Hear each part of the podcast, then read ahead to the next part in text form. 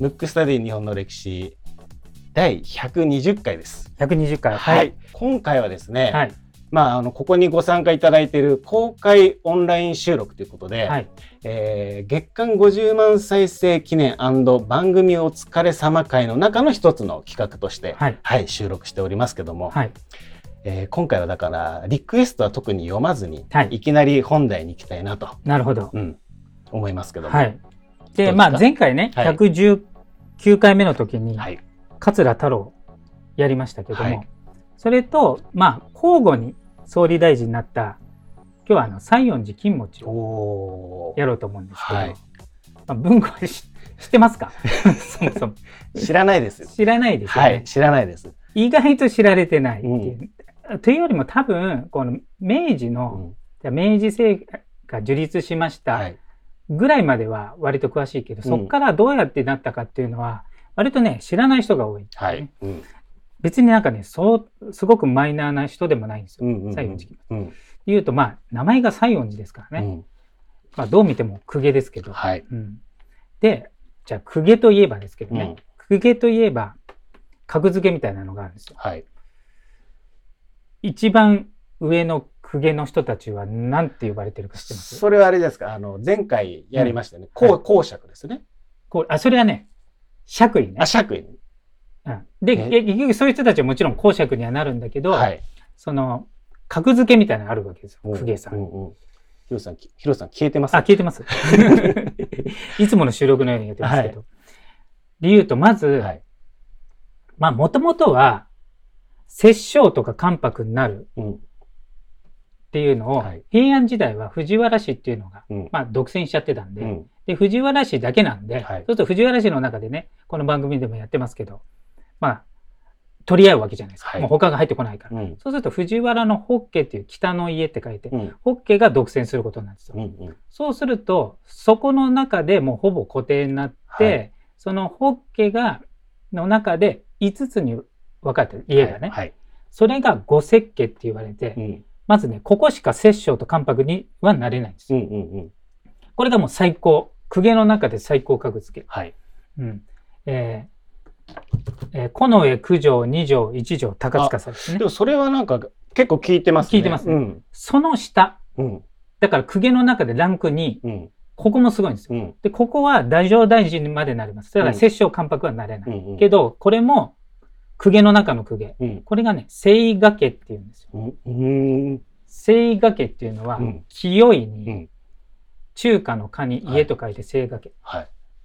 で、これが三条とか西園寺とか徳大寺って言われてる家柄なんですよ。うん。で、公家の世界は、うん。本当に身分が固定されてるんで、もうこの家に生まれないと上に行かないんですよ。おなので、聖画家の中の一個なんで、西園寺っていうのは、あの、公家の中の公家ですー。うね。ん。結構ランクが高い。そこ出身うのん。人なんですよ。うん。で、もともとは同じ聖画家の中の徳大寺の家に生まれたけど、うん西園寺家に養子に行ったと。はい。それが西園寺金持ち。うん。うん。で、その後、まあ、明治維新の時は、はい。えー軍人になりたくて、公家なのに。軍人になりた。ないりたい。うんなりたいし、うん戦いに参加してたけれども、その後、えっ、と、明治政府ができた時に、10年間ヨーロッパに留学するわうけですよ。ん。10年結構長いですね。長い。だから、あの、結構本格的うに。ん。うんで、しかも、やっぱ家柄がいいので、うん。で、さらにこう、武士になろうとしてたぐらいだから、はいなってアマちゃんの公家ではないので、うんうんだから結構ね、需要があるというか、うん認められてる。感じの人なんですよ。うん。で、その、10年間留学時代うんに非常に仲良かったのが、うん陸奥宗光。おーあ、やりましたね、この回もね。陸奥宗光はどういう人かわかります？陸奥宗光は、どういう人でしたっけ、陸奥宗光はあれですよ、坂本龍馬の秘書的なそうだ。側近ですよ。そうだ。奇襲犯。紀州藩、うんそうそうそう、あの海援隊です、はいうん。で、その後外務大臣になる、うん。あの、カミソリムツって言われて、はいすごく優秀な人うなんんですよ。うん。これと親友になるぐらいだから、うん西園寺もかなり優秀な。うん人なんですよあとはね、フランス、後後々フランスの総理大臣になるはい。クレマンソーっていうのも、うん。あの、親友になるわけうですよ。ーん。やっぱり日本から来た、まあ、御曹司ですよ。うん貴族の御曹司。うん。なので、ヨーロッパって貴族社会だから、はいやっぱ生まれも良かったので、うんまあ、ヨーロッパでもすごく、なんつうの、えっ、と、ハイソな層と交流をしてたっていうね。ね。その後帰ってきた時に、伊藤博文の、はい。まあ、古文というか、腹心になるわけですよ。うん。で、当時は、明治政府、あの、時間経ってますから、うん幕末維新の時に活躍した人はほとんど亡くなってますから、は伊藤とかと山形とかの時代なわけですよ。うんうんうんその伊藤の側近中の側う近、ん一の古文みたいな。うんうん。で、伊藤博文が初代内閣総理大臣。はい。ちなみに伊藤博文、初代内閣総理大臣ですけど、うん。初代ですよ。初代。はで、い。今、安倍総理じゃないですか。うんえっ、と、最年少総理大臣記録まだ持ってますから、初代から。初代なのに。伊藤伊博文。藤博文、へー44歳総理大臣。そうなんだからですね。44歳以下で総理大臣にならないとうん最年少にならないです。へ明治時代だったら44でまあまあの年ですけど、はいこれから44で総理になるのはなかなかえ。難しいから。そうですね。だからね、最年少記録はなかなか更新できない。うん。で、その時うのん。文部大臣をやってるんですよ。うんうんだから実はね、西園寺って政治家ですけど、うんあの教育にすごい力を入れてて、はい。でさらにヨーロッパで留学とか勉強してますので、うんなんていうかな、ちょっとね、日本的な教育とちょっと方針が違うわけうんですよ。うんうん。で、日本、まあ日本が悪いとかじゃないですよ。はい。じゃあ日本が明治時代に教育の時に中心に置いたのは考え方として、うんどういうことかわかります、日本が中心に置いたことですか？うん教育においてね。へえ。なんですか？あのね、教育直後っていうので、はいはいはい。まず、中高っていうね、うん中中心蔵の中に、はい。親孝行の孝ですよ。うん。要するに、国に尽くしなさい。うん目上の人の言うこと聞きなさい。はい。まあ、あと愛国、うん国を愛しなさい。っうんていう方針だったのに、うん文部大臣になった西園寺金持ちは、うん。その教育直後も大事だけど、うん。もっと大事。うん科学や英語やうん女子教育に力を入れろ。えー、女女子ってのは女性ってことですか？女性えヨーロッパっていうのはもう当時から女性が進出してますから。えうん。だから今でもですよ、うん今都知事選に出てもそういう人をちょっと入れたくないですか、ねえうん、なんか票入れちゃいそうですよね。ねん今僕あの、小学生の子供いますけど、はいいまだに、いまだにというかコロナでね、うん。自宅待機になってるのに、うん。こんだけズームとかあるのに、うん。いまだにやってないですよ。ズームで教育とか。え最も遅れてるんですよ。あの、現代においてえも、文部科学省っていうのはかなり古い。うん。体質なのにうん。その明治の時代に科学とかうん。英語とか、女子教育に力を入れろって言ってたから、どんだけ進歩的な頭を持ってたかっていう話です。で、そういう思想もあり、うん。文部大臣で、その後、総理大臣を2回やることになって、はいはい。えっ、と、公家出身初のうん。総理大臣になるわけうです。んうんうん。それまでは、まあ、伊藤、伊藤博文とかね、は要するに、えっ、と、幕末とか明治に、うん。えー主力だった、うん。薩摩長州閥の人がなってたのに、うん。まあちょっと伊藤博文の古文的な位置づけありますけど、はい。初めて総理大臣になると。うん。これをね、桂ここ、あ桂太郎。と交互にやることになったので、うんあの前回も言いましたけど、うん犬猿時代って言われてうます。ん。これね、最初から交互にやろうぜって決めてたんですよ。あ、そうなんですね。へだからお互いえ。に、まあ、だからなんつうんですか、ちょっと密約というか、そうですね。で非、常に珍しい形。まあ、そもそも交互にやろうぜと言ってうんできるんですね。まあ、だから多分、うん桂太郎のボスは山形有朋。ああ、なるほど。西園寺金持ちのボスは伊藤博文。だから伊藤と山形がいかに権力があったかとういうーん。そうか、それぞれれの、まあ、派閥っつったら変ですけどね、はい。それの力を、うん。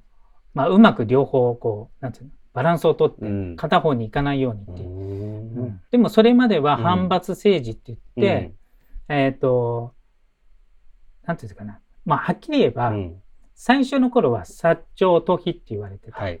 で薩摩、長州、、土佐、肥前肥前。はい。なんですけど、うん土佐と肥前が起こって、うんほぼ薩長独裁政権になってきたんですよ。それを反発政治って言うんですよ。うん。で、民衆もさすがうにん明治ぐらいになってくると、ちょっとなんかうちら蚊帳の外じゃないかっていうことで、入れさせろってことで、えー国会を作ろうと。うん。まあその時っていうのは、民衆っつっても一般人じゃないですよ。うん。ちょっとお金持ちはい。のお金を、税金を納めた人しかうん。選挙権ありませんから、うん。で、そういう人たちの意見を聞こうっていうことで、国会を作ると。うん。その国会を作る時の、まあ、温度を取ったのが伊藤博文。うん。その対極にあるのが山形。うんうん。伊藤博文は反発だけども、国会を作ってその人たちの意見を聞こうって。山形はい今まで通り反発でいこうと。うん。そんななんか選ばれた人とか、うん。うちらで決める。うん。まあ、その対立。うん。それの代理、代理版がうん。桂太郎と西園寺清。へえ。うん。でも仲は良かったっていうことなんですよね？二人はどうなんですかね？えっ、と、中はどうだろうね。だけど、そういう感じではないだからその、うまく政治的うにん。妥協してただけで、うん。別にすごい仲良かったわけではないと思うんですよ。なるほどね。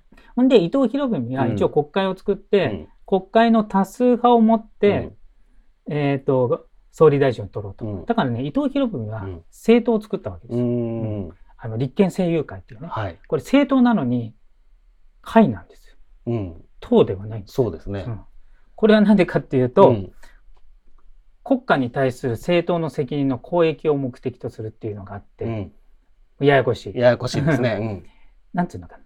党ではなくて国を優先するから、うん。そこらの党と一緒にするんだってうんことで、ああ政友会って名前をつけたちょっと格が違うそよと。うそうそう。で、それの初代、大体伊藤博文っていうのはうん。初代が好きなんですよ。うんうん。初代内閣総理大臣。うん。初代政友会うん総裁。うん。で、2番目、うん。第2代目に西園寺金持ちがなったわけうです。ん。なので、西門西園寺金持ちは総理大臣になったのは、うん。その時国会もできてたんで、うんその与党の立憲政友会っていうのを、えっ、と、よりどころにして、はい。それで作ったと。うん。うん。で、桂太郎はその政党とうん。対極の位置にいるんで、山形有朋と政党をある程度無視してうん。反発でいくぞうんうん。という、ただ、両方うまくバランス取りながら、あの、交互に政権を取ってた。うん。こういうことですよ。でもその時代は確か意外と良かったんですね。そうですね。そうですよね。それはそれで収まって。で、その後、うん。より政党の方が力を持って反発打倒で、護憲運動っていうのが出てくるんですね。それはその後、それから大正デモクラシーっていう、うんうん。まあ、要するに民衆の方が力が強くなる、そのいちょっと前の時代ですね。うん。で、西園寺金持ちはこの時は、まうん。あ、あくまでも伊藤の、伊藤博文の息のかかったうん。人ですけど、はい。まあ、当然年が違うので、うん伊藤博文がちなみに暗殺されますけど、うん。病死とかじゃなくて、うん。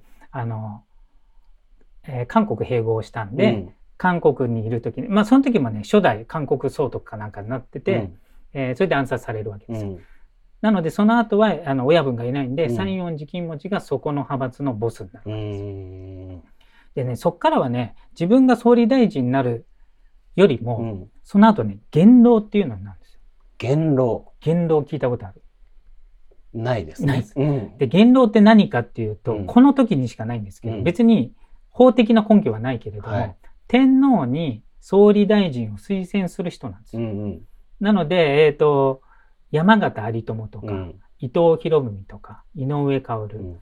大山巌、松方正義、西郷嗣道、うん。この人たちは引退しても影響力がっていうか、まあ、なんていうんですか、よほどの影響力ある人なので、うんこの人たちが別に役職はないけど、うん。この人たちの追いかけを立てて、うん。次期の総理大臣を決めるっていう、それが元老。うんうんうんそれになるわけですよ。うん。西園寺で、最後の元老です。うんなるげそれは仕組みなんですか？シスなんかできちゃったんですか？そう、そうですね。ただ、ただ仕組み上、うん。もう暗黙の了解でできてるんで、うん。元老が言ってる人しか総理大臣になれまうせん。んそれで他の人は死ぬから、うん。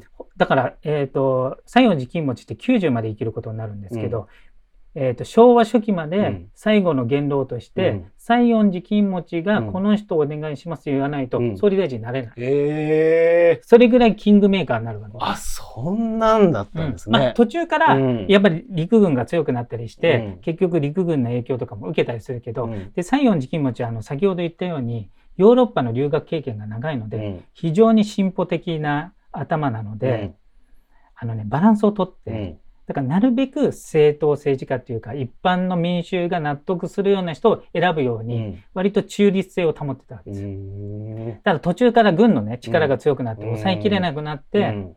最後は形式だうけ、ん。もう決められた人を役割として推薦するみたいうなん。方向に行ったんですうよ。ん。だからね、西園寺金持ちが元老であるうちは、うん。ある程度変な人がうん。総理大臣にならないように、まあ監視役でもあったってことそうそうですす、もちろん。うんううん。んうん。ただすごくないですか？いろんな人がこの人がいい、この人がいいって言っても、最後元老がうんって言わない限りうん。なれませんから。すごいですね。ものすごい権限なんですよ。で、もともと元老っていうのはさっき言ったね、山形とか伊藤とかもいっぱいいた中、うん。みんな死んじゃってんで、うん。最後は一人だけですから、うん。西園寺金持ち。うん。すごい権力ですね。そうそう。だから、あのね、総理大臣になった時よりも、うん。その後の元老としての方がうん。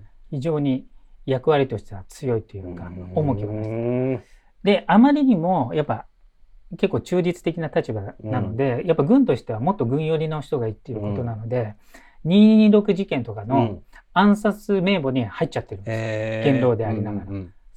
うん。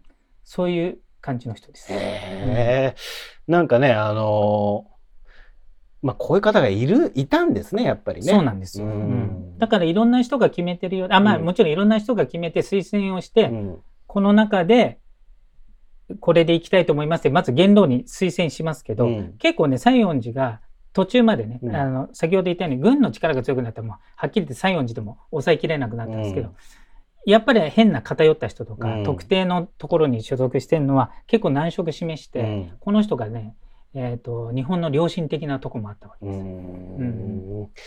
あとね、うん。ああとね教育者あ教育者としてもすごいんですよ。うんうん。でこの人はやっぱりヨーロッパであのいろんなあの先進的なものを見てるんで、うん。やっぱり日本の教育をちゃんとしたいっていう考えがあったんで、えー、と後々の立命館大学、うんうんえー明治大学うんうん京都大学。作りますね。日本女子大学、うん。作ったのは別ですけどあのかなりプッシュしてあるわけです。なるほど。だからあの西園寺の息が割とかかってるのが、この大学、ううん。ん。